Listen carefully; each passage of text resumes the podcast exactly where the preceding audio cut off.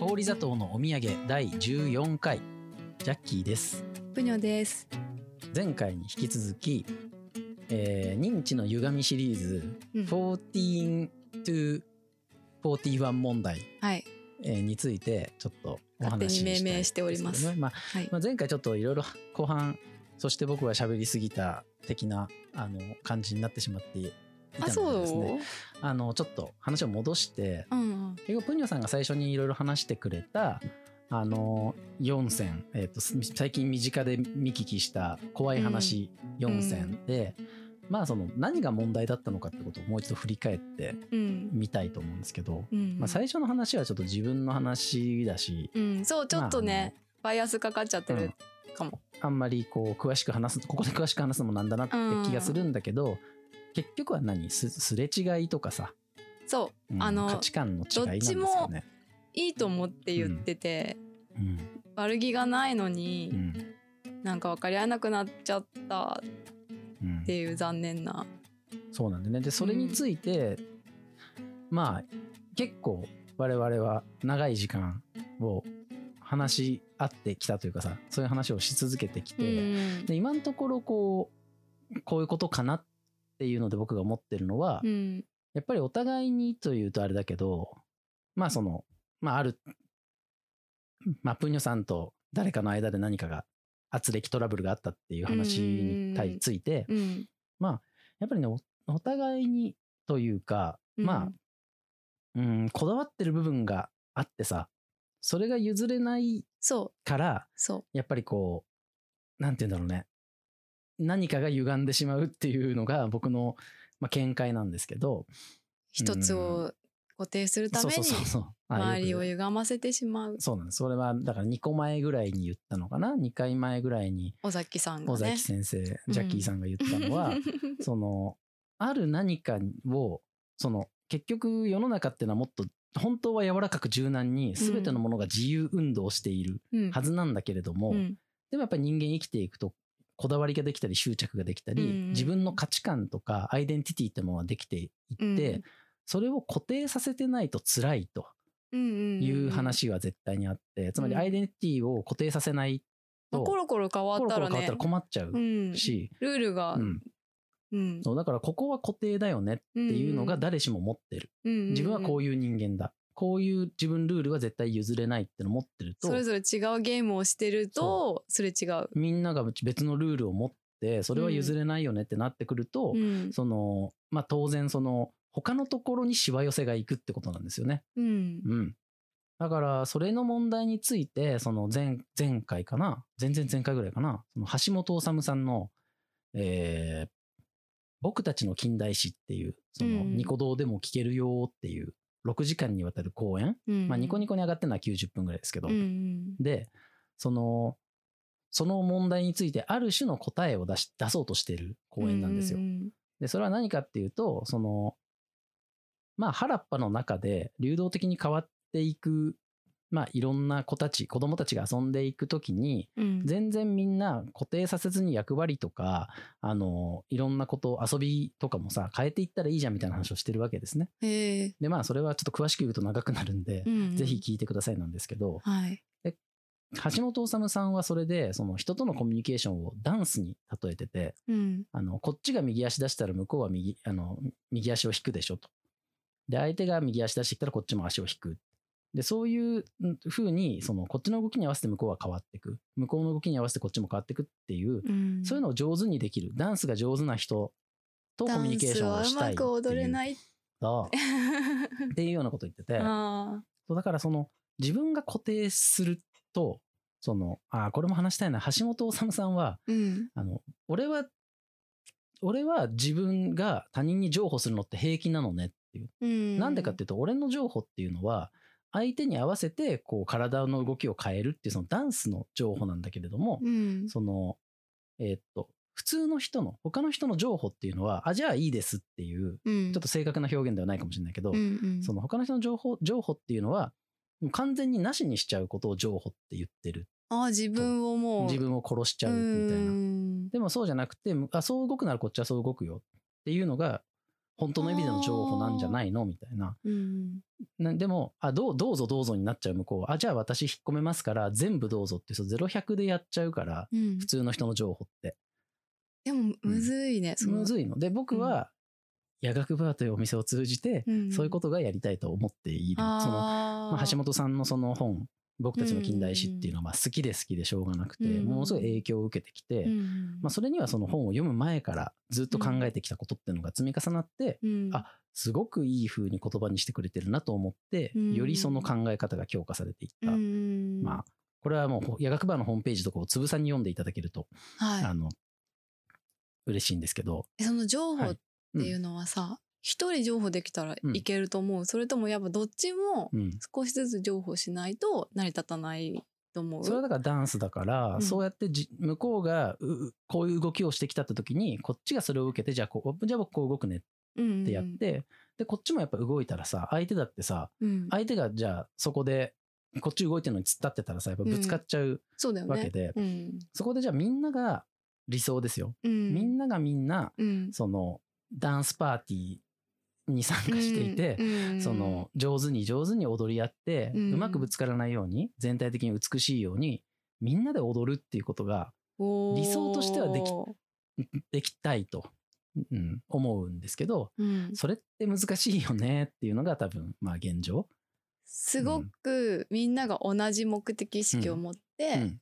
やればできないことはないんだけど、うん。その違うルールで生きさせようという力がうん。なんか働くんじゃないっていううんうんうん。働いているのでは？まあ同じ。まあみんなが同じようにっていうか、まあみんながみんなのためにね、うん。みんながみんなを思いやってね、うん。生きていければいいんだけど、いや、私はここ譲れません。この位置で踊りたいんです。とかね。だってそれをさ、うん。推奨されるじゃん。お。ちょっとでもいいうん。学校行け行った方がいいとかさ。はいはいはい。ちょっとでもお金多く稼げる方がいいとか、うんそうすると、そのじゃあうん。輝かしい場所の取り合いになるし、そう。あの、目立つ動きをしたいっていう人がうん。目立つ動きだけをし続ける。でも本当はそれバランスよく、あの、全体を見て踊れるべきなんだけど、うん、もちろんそれはたまにぶつかったり転んだりもするんだけど、ごめんねって言ってうんうんうん。謝りながら、まあ、やってこうよって話なんだけど、うん、でもでもでも、なぜそうならないかっていうと、うん。そうか、今言ってくれたように、その、うん。競争社会がそ生み出した。うな気がしまなるす、ほどね。うん。でもなんか市場うん。資本主義みたいなことって、そっちのダンス側のさ、うん。効果もある気がしてて、うん。だからさ仕事は例えば接客なんだけど、うん。休日はお客さんとしてホテルとか泊まるのが好きみたいな人うん。にとってさ、うん。どっちもやってる状態そのそのなんていうの同じ人がなんか偉い立場 偉い立場っていうか、その使える立場と、うん。王者みたいな立場とをまあそのシームレスにうん。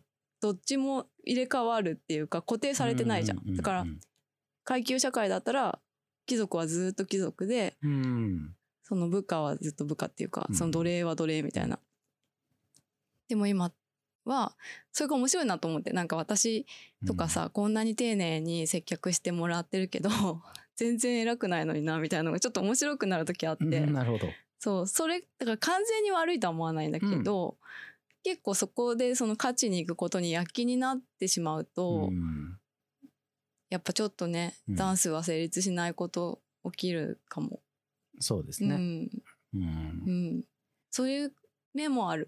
うん。その勝ちに行こうぜ的なうん。ことを叩き込まれてひたすらやっていくのがそのうん。14 to 41、41st 問題というかさ、うん。そのなんだろう、うん、その27年間って、まあ、我々が仮に仮定した年代だけれども、うん。まあおおむねそのぐらいのね中学生ぐらいからうんうん40代ぐらいまでのうん。間ってそういう競争社会にそのなんていうのかなまあ駆り立てられますよね。うん。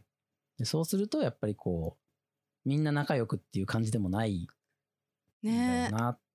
ライバル。で僕の理想は仲良しっていうことなので、うん。うん、でまあもちろんその全員が全員無理して仲良くするとかってそういう話では当然なくて、うん。でこの辺はちょっと長くなるんでもうそういうのばっかだけど、うん。あの僕が一生懸命語ったあの YouTube ライブの仲良しの発想っていう講演会でも聞いていただきたいんですけど はい。あのまあともあれそういうふうにさっえーっと話を戻しますと何か自分のこだわりとかさまあ自分はこうでなければならないとかさそういうことがある程度固定されてると相手がそれに合わせてくれないと困ると。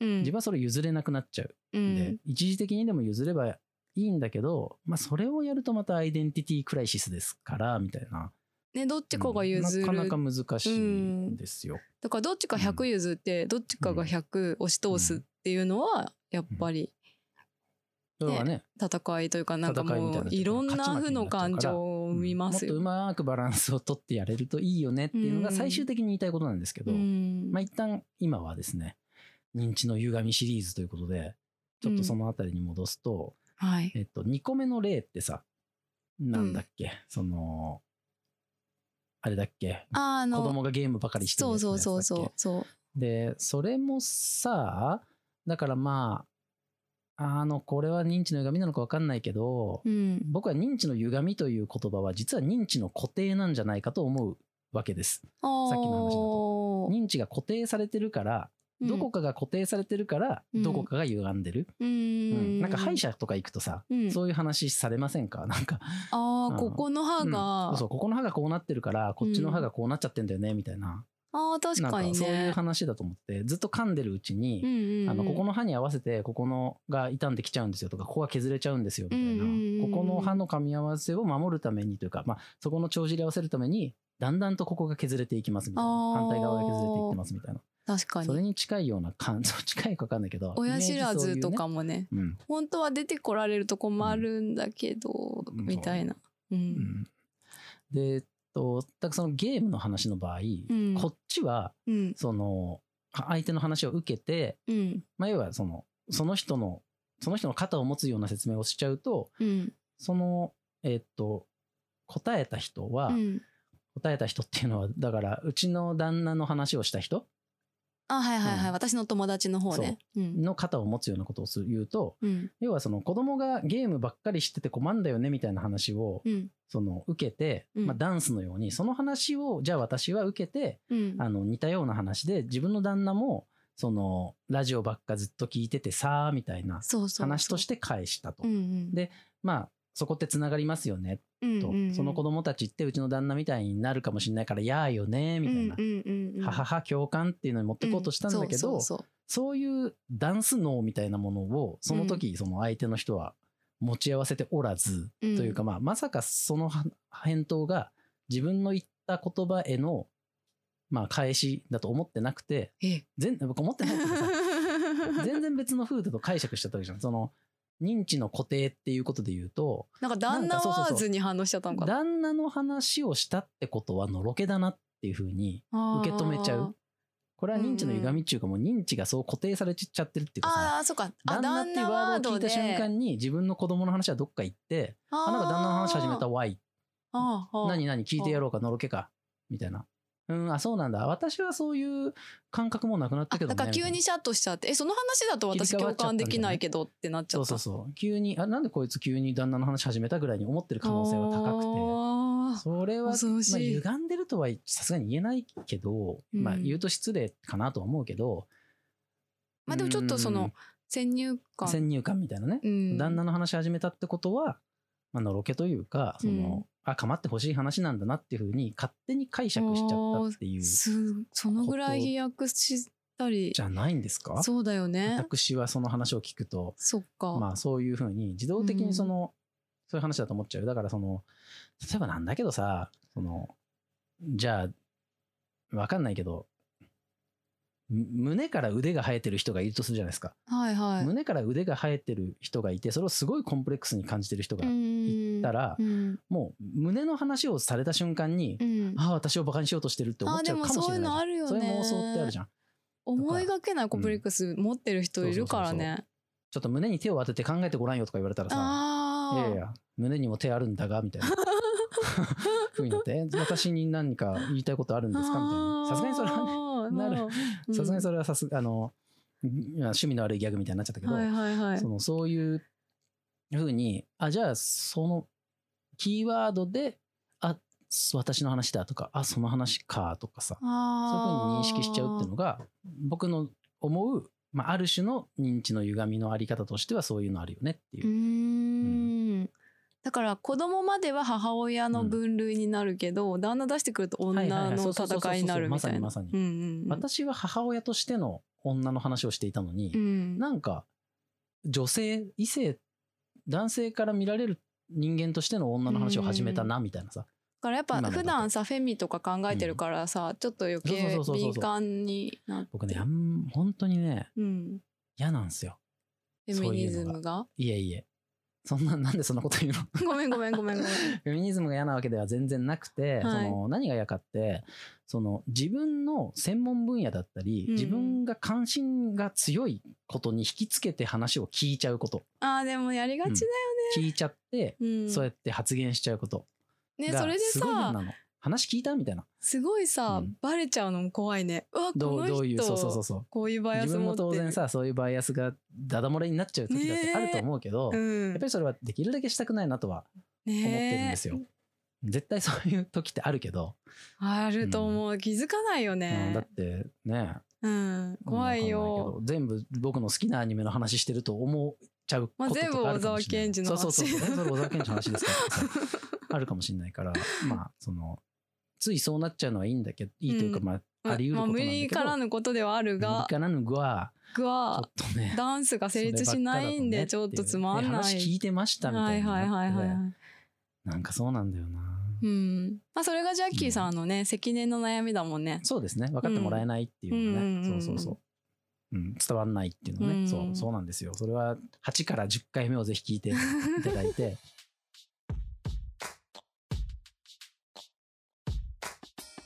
氷砂糖のお土産。で3つ目のえっとエピソードはなんだっけ？えっと、あれだ、離乳食。離乳食のやつね。そう。でそれもだからさ認知固定かな？うん。離乳食は、うん。多分もう離乳食のことしか本当に頭のそうだから。離乳食以外考えられないのそう、だから推しなんだよねもうねだからさ若い女の子が何人かで喋ってて、うん。もうずっとさ自分の推しの話をするやつとかがいるわけじゃんでもそれが絶さ共通の推しだっていう認識あったら楽しいけどさ、もう一人の人対まあそういうことって高校生とか中学生とか全然あるでしょ？あるかあるかずっとあの子なんかずっと推しの話しかしないよねまあ彼氏の話しかしないやつと一緒じゃん。あーそうだね。お前の彼氏マジ興味ねえのによ、みたいな。まさにそれだね。なんで彼氏の話そんなされんの？なんで推しの話されんの？なんで離乳食の話されんの？って離乳食同じ話では。つながりでさ、もう一個思い出したんだけどさ、これセンシティブな話なんだけどさ最近あのスープストック東京のそうね。そう。あれでさなんか私たちはうん。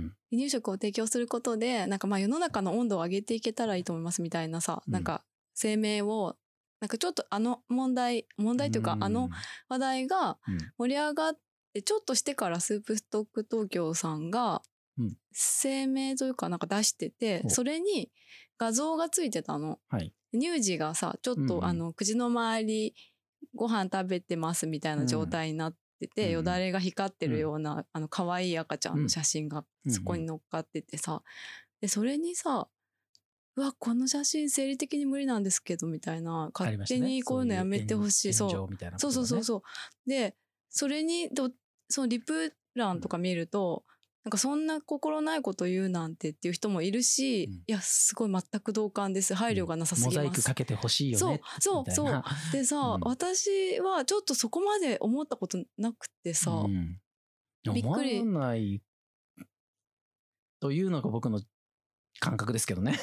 あ うん。あでもさうん、結構さ結構な数いる可視化、いるそのまあ、そう、ん。なんかさモザイクかけてほしい側の人がよりコメントしてるっていうことはあると思うんだけどさ、まあまあ賛同してんだなって思ってさ、それにびっくりしたの。うんだからさやっぱそれもさ何の、そんなこと思いつかなかったと思うの、うんその写真載せた人。そうそうそう。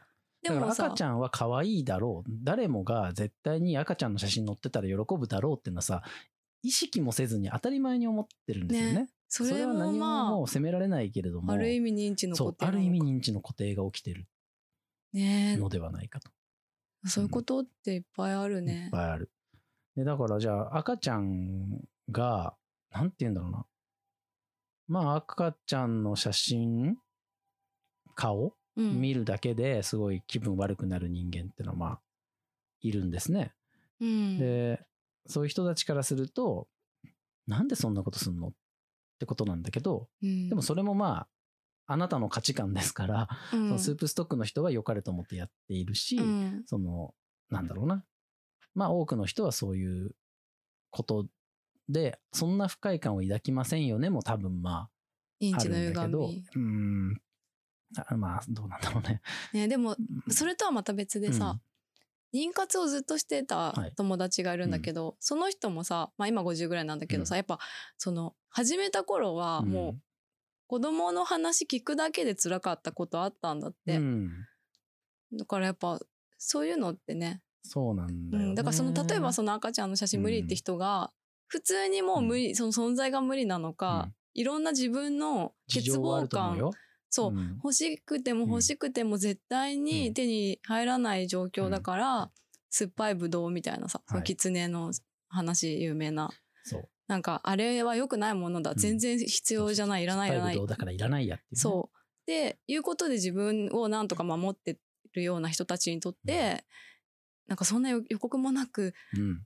そういうセンシティブな写真載せないで。難しい話でさ、うん。じゃあそれって何にでも、何でもあり得るわけじゃん。そうだよの人を傷つけない言論などないといそうですうことを、まあ僕の、まあ恩師である浅場道明先生はよく言うんですよ。うん人を傷つけない言葉なんてないよと。言葉はナイフだどんな言葉でも人を傷つけうる。はいだから、どんな画像でも人を傷つけうるわけさ。うるうる、別に。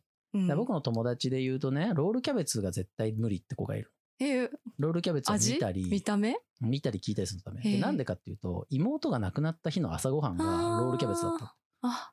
それはまあ、それは思いもよらないし。思いもよらないじゃん。でもそれが彼女にとっては地雷。そうだなわけで。ね。なんかで、そんなのはいさ誰、そうそう、トリガーがどこにあるかっていうのは、当然全てを予測はできないうん。わけですよね。うんうん。でも、できるだけ、これは多くの人が嫌がるだろうなってところは避けていこうっていうのが、まあ、うんその世の中の、こう、うん、暗黙のルール。そうで、今回は、その、思ったよりは赤ちゃんのアップ画像って、うん、ダメージある、ダメージあるっていうか嫌な人いるんだなっていうとこうろでさ、ん、思った以上だった非常に難しい。うんそれは単に、やっぱり、いまあ、変な言い方すれば読み違えたということなんで、うんそれはそんな責めなくていいと思うしさ。うんうん。だけど、あ、そうなんだって反省もというか、学習もできるよね。うん。うん、ああ、そっかそっかそっか、そういうのも地雷の人多いんだとかってさ、思った以上にそういう人多いんだ。で、あるいは多いのか多くないのかもわかんないけどさ、うん。例えばもう万に一つの可能性だけど、一つのアカウント、一人の人が100アカウントぐらい作って、100、100回リプしてたら、うん。これはもう100人に見えるから、ね。どのぐらい多いかっていうのはもう難しいし、うんあの、もう物見湯さんというか、うん冗談のつもりで、マジ無理とか言ってリプしてる人もいるかもしれないし、あーこれはもうわからないんだけど。だから10人さ、うん。してたらさ、うん。あ結構こういう人いる思って思うけどさ、全体から見たらうん。すごい少数だもんね。うんでもなんだかんだそのスープストックは、その最初のツイートだけじゃなくて、うん。もうすごいいろんなところに飛び火しというかさ、あいろんな人が、飛び火じゃない、なんていうの？いろんな人がそれについて語ってて、うん。やっぱこう、大きなトピックなんだなと思いました。みみんな一生に付すでもなく、うん。真剣に考えてて、なるほどみたいな感じで、うん今もう我々もそうだけど、ね。まあ、そういう側面ってあるよね。特にだから結婚とかさ、うん子供っていうものはうん。地雷になりやすいわけで、ねえ、うん。それはさ分かってたっていうかそうその例えば結婚式ラッシュみたいな問題通ってきてるからさ、まあなんか思ってたんだけどさうん。そうでもやっぱ本当にそこまでさ本当に無意識でっていうレベルだったんだけど、うんねすごく気をつけてたわけじゃないけど、うんもちろん自慢とかしたらどうなるかってことはさわかるじゃん、からしてないと思うんだけどやっぱねうんまあ、思った以上にいたっていううん、ことではある。思った以上に敏感だったとかね。思った以上にダメージ与えてた。た。うん。の可能性は高いよね。うんだからそれはまあ、認知のなんとかじゃなくて、やっぱり感覚、価値観、あるいは何が地雷であるかみたいなうん、ことにはな、ことになってきますわね。そうだね。でもさ、それはさ、も、まあ、持てるものというかさ、うん、その、ある程度心に余裕がある人間である僕、うん、はい、余裕があるとして、はいはいはい。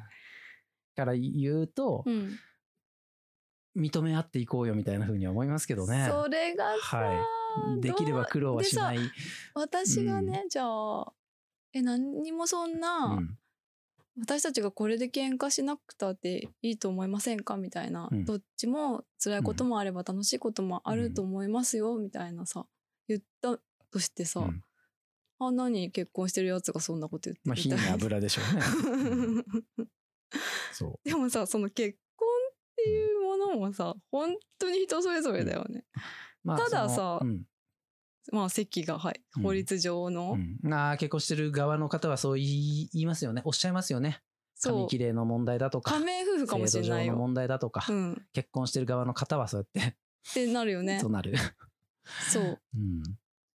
そう、だからね、だそれも、やっぱ認それこそが認知の歪み固定というもので、結婚はしてる方が幸せとかさ、すべきであるとかさ、なんかそういうことにこだわりを持ちすぎているから、こううん。しわ寄せとして人間関係がこう壊れていったり、そあの知らないうちに人間関係が限定的になっていく、う。うん、友達が未婚者ばかりになる、あるいは既婚者ばかりになる。あそうだね。うん。僕なんて本当に地元のさ結婚して子供がいるみたいな人たちとさ、やっぱりあんま遊ばなくなっちゃうんだよね。うん遊びたいんですよ。はい。でもなんか子供できたらちょっと変わるかなとは思います。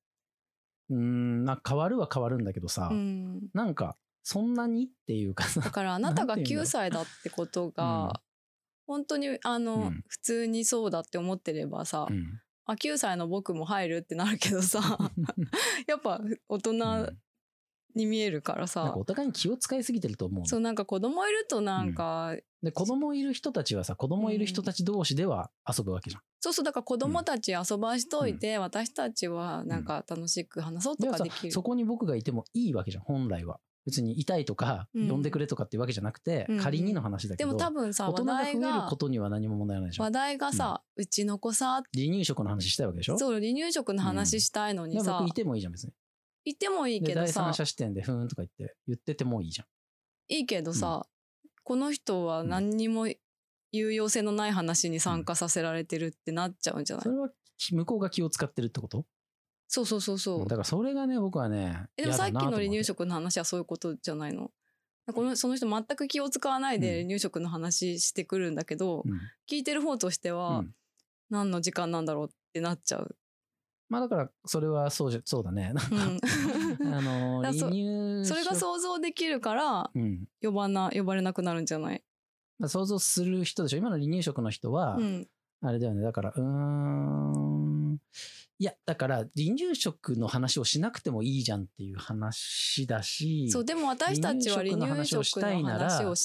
そのじゃあ離乳食の話をししたい人がいて、うん。でその子供がいないしもう50近い人がいて2人で喋ってる時に、うんじゃあその50ぐらいの人がその分かる形というかさ、うんうん理解できる形あるいはうんそうだね話しやすい形でうん離乳食の話をすればいいのではないかと思うんですよ。うん離乳食っていうのがあってから始まるじゃんその場合。うんうん。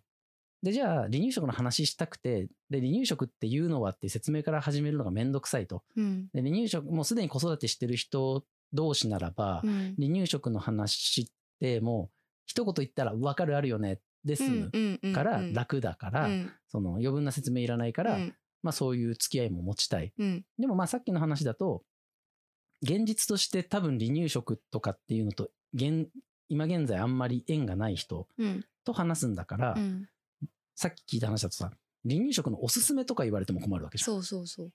だけど、離乳食っていうものを、その、素材にしてう、ん。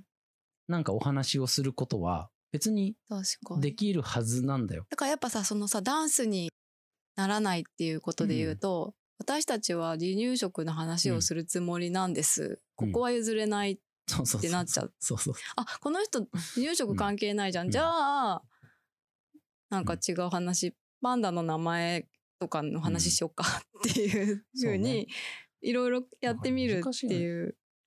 もう仮にね、その、うん。じゃあ、僕の友達同士がさ、うん。子供連れて遊んでるとするじゃん。うん。じゃあそこにジャッキーも呼ぶとかってうさ、んうん。行くとするじゃん。うん。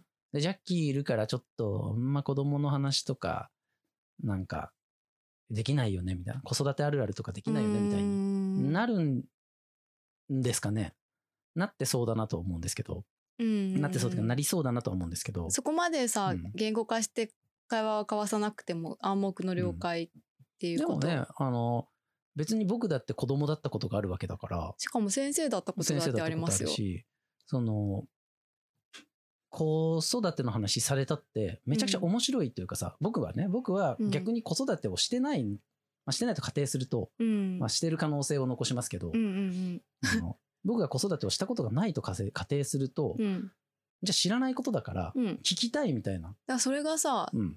ダンス踊りたい側、うん。踊れる側の人の考え。そう。だけど、あ、じゃあ、呼ばれないとすると、うんあ、ジャッキーさんはそういう人間じゃないと理解されてるってことだから、やっぱり分かられてないんだね。あそうね、うん。確かに。遊んでくれりゃいいのにさ、みたいな。うん、そういう話には一切あとやっぱそのさ、うんそういう風に広げるのがもうさ、エネルギー使うからやなしんどいんだよね。そだから本当は、一言ポロッと言って、あるある、そうだよねって言って、癒されたいわけだから。そうそうそう 解放されたいわけだから。もう言うだけ言いたいみたいジャッキーとか来るとなんか難しい話始めんじゃんみたいなさ、なうん 頭使いたくないんだよねみたいな。そうん。それはまあ大いにあるでしょうね。うううんん。だからいいんです、別に。寂しいなってだけで。うんそう、だから寂しいだけなんでそれがね、うんでももしかして40超えていくとまた、もしかしたらうん。また広場にみんな戻ってくることあるかな？ね。どうですかね。分断されたままかな？うん。そう、分断ね。うんそう、分断を生むんですよ、そういうう。んその、今の話も子供、うん結婚してるしてない、子供がいるいないみたいなうん話が、その、そういうステータスによって人間が分断されているっていうことが僕はちょっと嫌だなと思う。うんもっとユニバーサルにやっていく。うんえーもっとユニバーサルデザインな社会にうん。なってれば、うん。子供がいようが結婚していようがなんだろうが、うん。みんな仲良くできた方がいいわけうん。なんですよ。うん。だと思うんですよ。うん。でもそれがなんとなくみんな気を使い合ってさ、うん。同質なもの同士でつながる、うん。結婚してるもの同士だけで遊ぶし、うん。子供がいる友達しかもう呼べないよねとかさ、うん。当たり前に。そういうことを考えすぎてるのは、やっぱりこうね、うん、寂しいことじゃないの？と思いますけどね。うんそれは世の中の仕組みがいろいろとこう、そういうふうに向いてないってことだと思うんですけど。それを超えた何かがあればうん、割といけんだよね。うん、だから好きなアイドルとか、好うん。きなスポーツとかああ、推しうん。とか、そうです食べ物かね。とかそうですかね。あー。そうですかね。でもそれがさうん。その話題しかしちゃいけないってなるじゃん今度それで。うん、まあまあ難しくなるよね。楽しめるやつ。きょ結局共通の話題みたいなことにな終始しちゃうんだよ人って、うん。なんかそんなに共通の話題っているかって僕は思うんですけど。うん。ん。なんか、まあだからやっぱさ喋りたさうん。が固定されてる場合はそうなるって感じなんじゃない？うん、人に会いたさとかさダンス踊りたさだったらいいだか。のからそうだね、そうやって話を聞いてると僕多分離乳食の話を延々されても、うん。僕は多分ある程度楽しめてしまうんでしょうね。うーん。離乳食も。面白みたいな,、うん。えなおすすめって何？どう違うの？みたいな。さそれは？みたいな。うん。離乳食ここの離乳食こうすごいんだよねみたいなことを聞くうん。と結構面白いから。あそれはまあそんなやつの僕みたいなそんなやつの意見はごくごく少数派だから聞く。でもまあその人もまあ嫌ってほどじゃなかったみたいなんだけど、ねあまりにもなんか不思議も離乳食離乳不食思議だったんだと思う。そうですね。えっと、うんえっとえっと私にこの話をってうんいうのが多分ずっと、まずファースト面白そこですよね。うんうんえなんで私ランチ誘われたのかな？みたいなさ。離乳食の話したかったのかな？でそういう感覚で言うと、そのうん。誘った人は偉いかもしれないですね。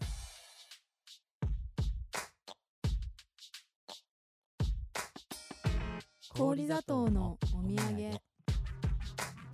なぜ、考え方を変えます。うん。僕はその二人とも知らないから、うん考え方を完全に変えて言うと、うん。全然属性が違う人間うん、で、に対して、いや属性一緒なんだよ。同じ仕事してんだから。ああ、まあそうか、うん。属性ごめん。えっ、と、じゃあ子供がいるいないっていう、はいはい、えっ、と、差があるうんうんうん、人間。で、年齢も、まあ、うん。10個弱ぐらい開いてる。うんうんうん。相手をランチに誘って、うん。相手が全然わからない可能性があるというか、うん。相手にとって、その、いわゆる、なんていうのかな、ドストレークではない話をあえてするって、僕からしたら逆にいいかもしれない。うん、ああ、うん。そうなんだ。うん、だってじゃあ誘えないじゃん。離乳食の話しかしたくないから、うん。その、離乳食の話を聞きたい人うん。とか、離乳食の話で盛り上がれる、うん。互いに離乳食の話を持ち出し合える相手としか遊ばないっていうことになるとさ、閉じていくじゃんゃん、人間関係が。でもその人はあー離乳食の話をしこんなにもしたいにもかかわらず、離乳食の話が全然わからないだろう人を誘ってるのは、でもなん偉いなと思って。そのその人がねその友達がさお母さんにさ、それ言ったんだって、うん。そしたらさ「いやあんたのことなんて見えてないのよ」ってうん。言われたんだって、まあそっちじゃない？そう、ね。っちでしょ、でも でもまあだから知らないからあえてそういう可能性を考えた肩を持ってみたと。はいはいはい、まあ別になんかそうなんで僕が本当に多分言いたいのは、うん離乳食の話をしたいやつが、うん。離乳食の話を一切それまで興味なかった。一切離乳食に興味ない人間をうん。ランチに誘ってもいいよね。っていうのは僕は結構本気で思ってるかも。なんで誘うのじゃなくて、え、だってランチ行きたいじゃんがまずあって、で、同時に離乳食の話したいよねがある。うん。で、それを実現するために必要なのは、うん離乳食の話をしながら二人とも楽しいってことじゃないですか。そうね。そうなったらいいよね、それをできるお互いの能力っていうのが、うん。能力とか姿勢ですよね。うんっていうのがんんその、現代日本に足りてない。ああそうなると私の友達側うん。にちょっと柔らかさが足りない、あでもてたの感じ割と楽しんでるんだから、むしろすごい人なんじゃない？その人。その人うはん。すごく心が広いんだけど、でもそのやっぱちょっとうん。面白くなっちゃったっていうか、その状況が何より面白くなっちゃったまあね。っていうそれは感じ、まあ、面白いよね。すごい。私が全く興味示してないことずっとこの人喋ってるっていう。乳そうそのまあそいつのことは置いときます。その二人のことはうん。置いときます、うんうん。その実際どうだったかは、うん。まあそれはまあ別の話としてうん。離乳食の話をしたい人がうん。別に離乳食の話を今聞きたくない人をランチに誘ってもいいじゃないかと僕は思っていて、うん。でえーっとじゃあ離乳食の話をしたいからには、うん。あしたいからにやったらしたい側がランチ誘うじゃん。で行くじゃん、うんうんで離乳食の話離乳食の話したいからしますと。うん。でも本当に離乳食の話しかしないのってどうなのってまずあるよね。うんしたいからするんだけど、うん。相手が興味を示してないとしたら、うん。今の話みたいに、うん。離乳食の話を取りやめるべきだと僕は思うんですよ。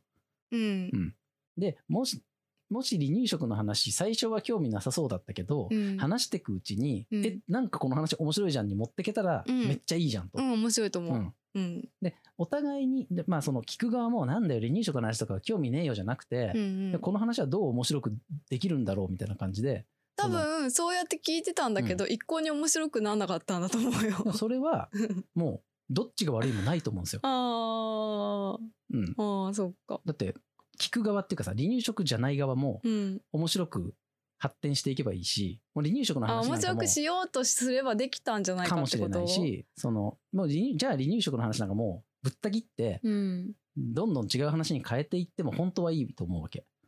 そうね。もちろん。で、でも、実、現実的にはその離乳食の話をしたいやつは、うん、離乳食の話をしたいから、うんなんか、離乳食から離れていくと嫌かもしれない。うんうん、でも、そんなの勝手じゃんと。うん、僕は、えその勝手とさダンスは成り立ちます、うーん。ぶった切りとダンスは成り立ちます？成り立ちうるぶった切るという形でダンスを踊る。ぶった切るって言っちゃったけど、うん。まあ、ぶった切るっていうのはちょっと、まあ、ぶった切っていい環境ならぶった切ればいいし、うん。なんか離乳食の話してたんだけど、いつの間にか全然違うさ、木登りとかの話になることだってあり得るわけじゃん。うん我々いつもそういう風にどんどん私たして、なんでこんな離乳食の話だけを、あの、私たちちょっと一つのことに集中できないから。そうそうそう。だからまあ、そのいろんな人がいるんだ、いるから何とも言えないけれども、うん、もうこの離乳食の話で最長記録に更新しそうな 気がするけど、もうちょっとだけこうのんはいはい。話をしたいんだけど、はい。えっと、離乳食の話が急に木登りの話になって、うん。それで話自体が面白ければさ、うん。その木登りの話をし続けてもいいわけじゃん。まあね。お互いにこれうんそれが楽しければ。で、うん。そこで、私離乳食の話したかったのになんで木登りの話になってんだろう。最悪って思う人もいるかもしれないけど、うん。ちょっと心狭くないって僕は思っちゃいますよ。木登りの話になったんだから、それを精一杯面白くして、うん。いつかまた離乳食の話に戻ってきて着地したら、超面白いじゃんっていうふうに思ってしまうんだけども、うん。それは僕みたいな、こうやってベラベラ喋れる、喋って、うん。そうなんていうのかな。うーん。